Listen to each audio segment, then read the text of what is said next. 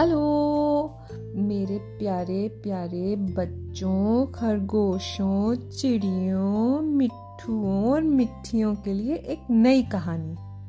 अरे, मिट्ठू और मिट्ठी से कुछ याद आया। चलो, आज सुनते हैं एक कहानी जो है एक तोते की और उसकी वाइफ की, मिट्ठू और मिट्ठी। तो सुनो, मिट्ठू नाम का एक तोता था। उसकी पत्नी का नाम था मिट्टी दोनों एक दूसरे को बहुत चाहते थे। सुबह होते ही मिट्टू और मिट्टी जंगल की ओर उड़ जाते। पेड़ों पर लगे ताजे मीठे फल खाते। पत्तों के बीच से आती सुनहरी धूप में खेलते और खुश होते। चहचहाते और गीत गाते। शाम को फिर हवा में लहराते हुए अपने घर लौट आते। पर कई बार क्या होता था कि जंगल के पेड़ों पर फल नहीं मिलते थे। तब मिट्टू और मिट्टी को खाना ढूँढने कहीं दूर जाना पड़ता था। नहीं मिलता था ना तो दूर तक उड़कर जाना पड़ता था।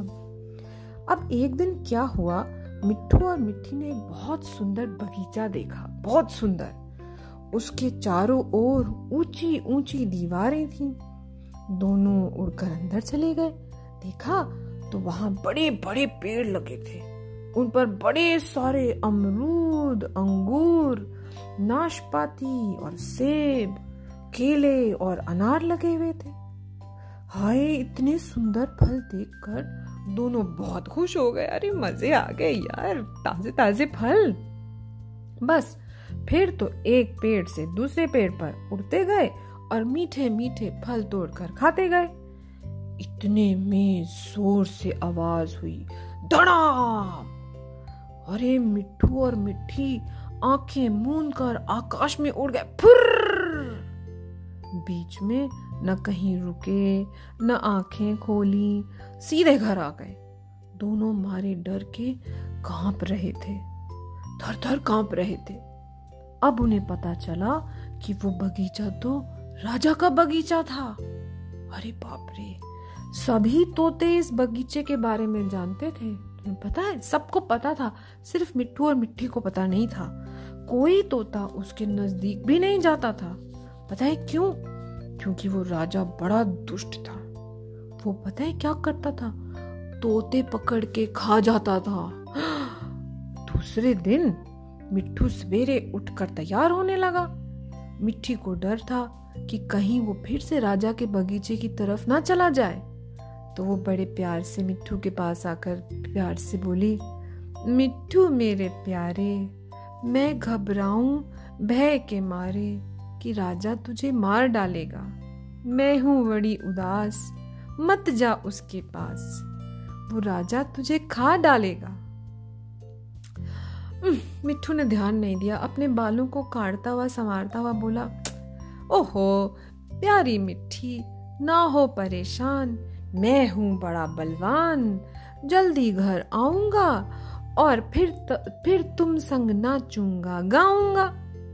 और ये कहकर वो तीर की तरह उड़ गया और सीधा राजा के बगीचे में पहुँच गया। ओह लेकिन इस बार उसने ख्याल रखा कि कोई उसे देख ना ले।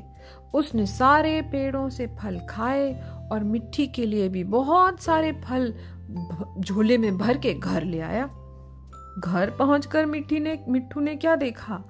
मिट्टी तो आंसुओं की नदी बहा रही थी। मार, बहुत दुखी, मारे डर के बेचारी रो रही थी, दुखी थी। पर वो चंचल मिट्टू, मिट्टी के नाराज़ होते हुए भी, मिट्टी के मना करते हुए भी हर रोज सवेरे राजा के बगीचे में चला जाता था। उसने बात नहीं मानी, मिट्टी उसे समझाती रही। ऐसे मत करो, वहाँ मत जाओ, हम कुछ और कर लेंगे, हम कहीं और खा लेंगे, लेकिन नहीं माना। अब मीठे मीठे फल खाकर मिट्टू मोटा हो गया और काफ़ी केयरलेस भी हो गया। वो ना, बहुत लापरवाह हो गया। शुरू शुरू में तो केयरफुल रहता था वो। वो काफ़ी देर तक राजा के बगीचे में बैठा रहता।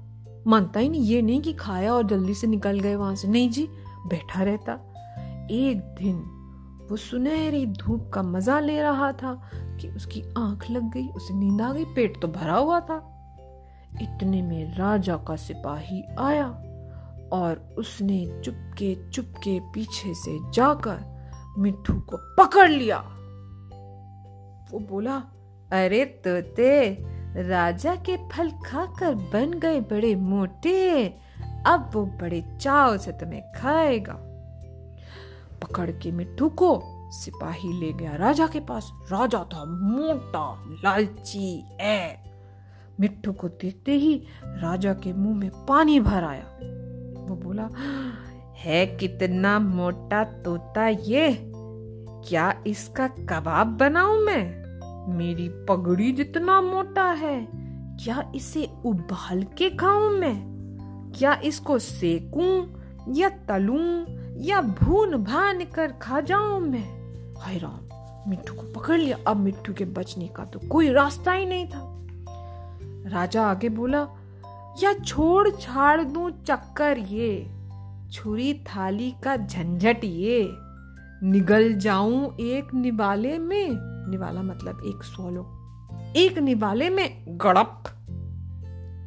अरे, ये तो अटक गया।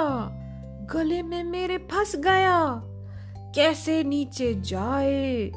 जिया मेरा घबराए। नीचे नीचे, अब तो गया। पेट में मेरे पहुँच गया। हाय राम, राजा ने तो उसको बनाया भी नहीं। ऐसे ही स्वलो कर लिया। और कटक से उसके पेट में मिट्टू चला गया, साबुत होल अब उधर उस रात मिट्टी मिट्टू के लिए जागती रही, बैठी रही बैठी रही, पर मिट्टू नहीं आया।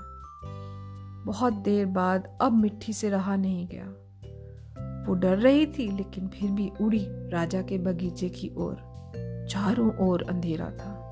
उसने धीरे से पुकारा मिट्टू मिट्टू पर वहाँ एक उल्लू बैठा था। उसने जवाब दिया, कौन मिट्टू कौन मिट्टू मिट्टी बहुत बहादुर थी। उसने मन ही मन में तय कर लिया मिट्टू को ढूंढ कर ही रहूँगी। उसे लिए बिना घर नहीं लौटूँगी। और वो हिम्मत बांधकर सीधी राजा के महल की ओर चल पड़ी।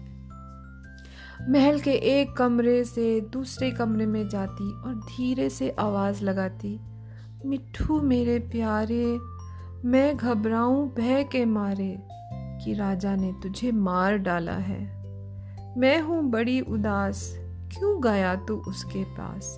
क्या उसने तुझे खा डाला है?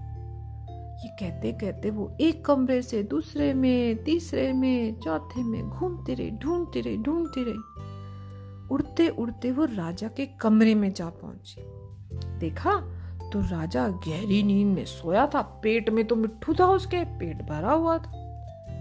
और ये क्या? राजा के पेट में से मिट्टू की आवाज़ आ रही थी। प्यारी मिट्टी ना हो परेशान। मैं हूँ बड़ा बलवान। जल्दी घर लौट आऊँगा, फिर तुम संग नाचू गाऊँगा अब बताओ, क्या करे? खैर, कमरे में अंधेरा था। उड़ते उड़ते मिट्टी राजा के पास को गई, सोचने लगी, कैसे निकाला जाए राजा के पेट में से मिट्टू को?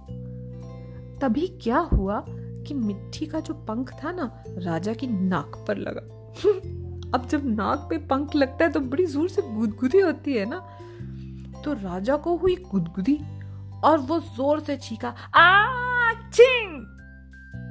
मुँह खुलते ही उसमें से मिट्टू बाहर आ गया और मुँह से बाहर, खिड़की से बाहर, बगीचे से बाहर मिट्टू और मिट्टी उड़कर सीधे अपने घर की तरफ़ चल पड़े।